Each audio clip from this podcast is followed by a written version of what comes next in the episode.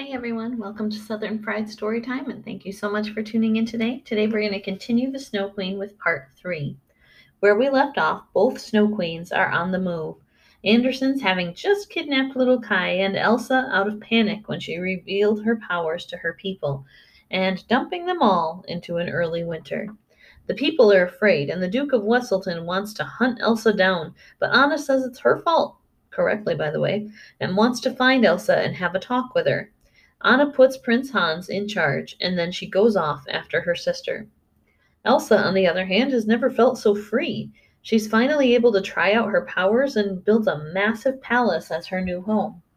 Back in Andersen's tale, Gerda spends the rest of the winter heartbroken that her best friend has vanished and is probably dead. She assumed that he had drowned in the river, so she put on her little red shoes in the spring and went down to the banks to see.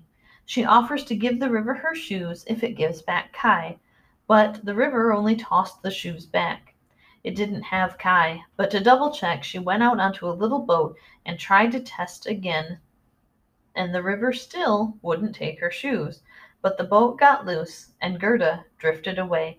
She passed beautiful flowers and budding leaves, and could only hope that wherever she was going, it would lead to Kai. Eventually, she passed a cute little cottage in the woods, and an old lady scurried out to help her get ashore. Gerda tried some of the woman's delicious cherries from a bowl, and while the woman took off her flower covered hat and locked the door behind them.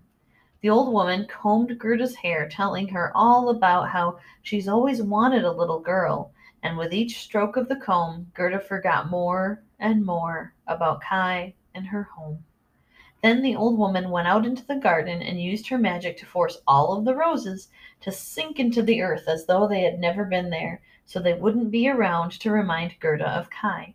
From then on, she allowed the pretty girl to play in the garden, though it seemed to her like one flower was missing. Then one day she noticed which flower was missing a rose. She saw one in the flowers on the old lady's flowered hat. She thought of the ones she had been that had been in the garden when she arrived, and when she couldn't find them, she began to cry. When she did, her tears fell on where the roses had sunk into the ground, and the flowers shot up, and she remembered the roses back home and Kai. The roses said they had not seen Kai underground, so he wasn't among the dead. She asked the different flowers if they knew anything about Kai, but while each flower had its own story, none had anything to do with Kai. Giving up on the flowers, she escaped the garden and ran, barefooted, into the woods. She had the chance to look around, and when she did, she noticed that it was late autumn, when it had been the dawn of spring when she entered the cottage. Her feet grew cold and wet and raw as the leaves fell around her. Eventually, a large raven landed beside her.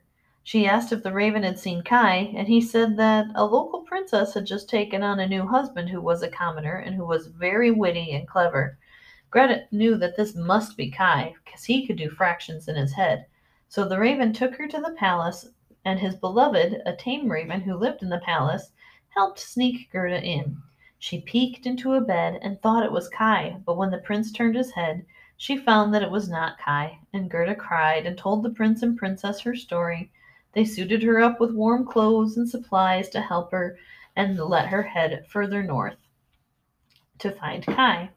They asked her to stay, but she just asked for a carriage and to be on her way.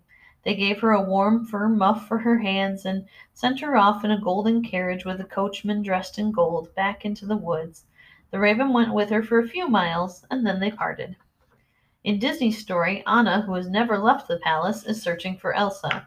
Her horse immediately ditches her, and she needs to thaw out at Wandering Oaken's trading post. She banters with him a bit, and Kristoff enters while they're talking, and when Oaken wonders where the storm is coming from, Kristoff says that it's from the North Mountain. Oaken then gets into an argument with Kristoff and throws him out, and Anna bribes Kristoff into helping her find Elsa, and on their way, they are attacked by wolves. They fight them off, but lose their sled in the process and must continue on foot.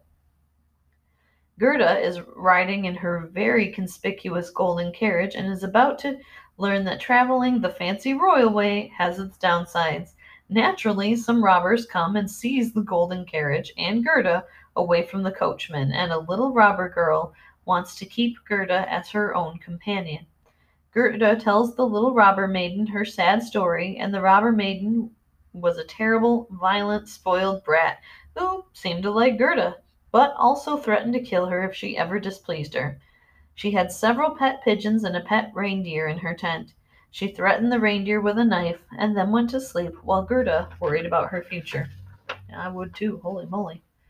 the pigeons told Gerda that they had seen Kai and that the Snow Queen had him, the pigeons said that the Snow Queen probably took Kai to Lapland, and the reindeer agreed. In the morning, Gerda told the robber girl what she had learned, and the robber orders the reindeer to take Gerda to Lapland. In exchange, he would be free once she found Kai. Day and night the deer went on and on until they reached Lapland. As Anna and Kristoff search for Elsa and run into Olaf, who leads them up the mountain. Back in the kingdom, Hans seems to be running things pretty well. Still, when Anna's horse returns without her, he decides to go and find her. The Duke of Weselton sends his two subordinates to assassinate Elsa. Anna and Elsa reunite, and Anna tries to bring Elsa home, but Elsa's determined to stay in order to protect Anna. As before, Anna pushes and pushes with emotional appeals rather than calm reason and logic. Elsa needs things calm. Emotion makes her powers go haywire, and like before, Anna pushes until Elsa's power bursts out of her, striking her sister unintentionally in the heart. Elsa then evicts them from the palace using a giant snowman who was going to leave them alone until Anna throws a snowball at him, and he then violently attacks them. In his defense, he's made of snow, and she threw a snowball at him. And if somebody threw a weird piece of human meat at me, I'd probably be pretty offended too. He chases them over a cliff and goes back to his guard duty. This is when Kristoff notices that Anna's hair is turning white. The strike to her heart is taking its toll, and they need to find help fast. If you like this story and you like this podcast, please subscribe um, give it a good review, share it with all your friends and family members. You can find me on Facebook. You can share me there as well. Thank you so much for tuning in. And next time we'll go to the final part, chapter four of The Snow Queen. Thank you so much for tuning in.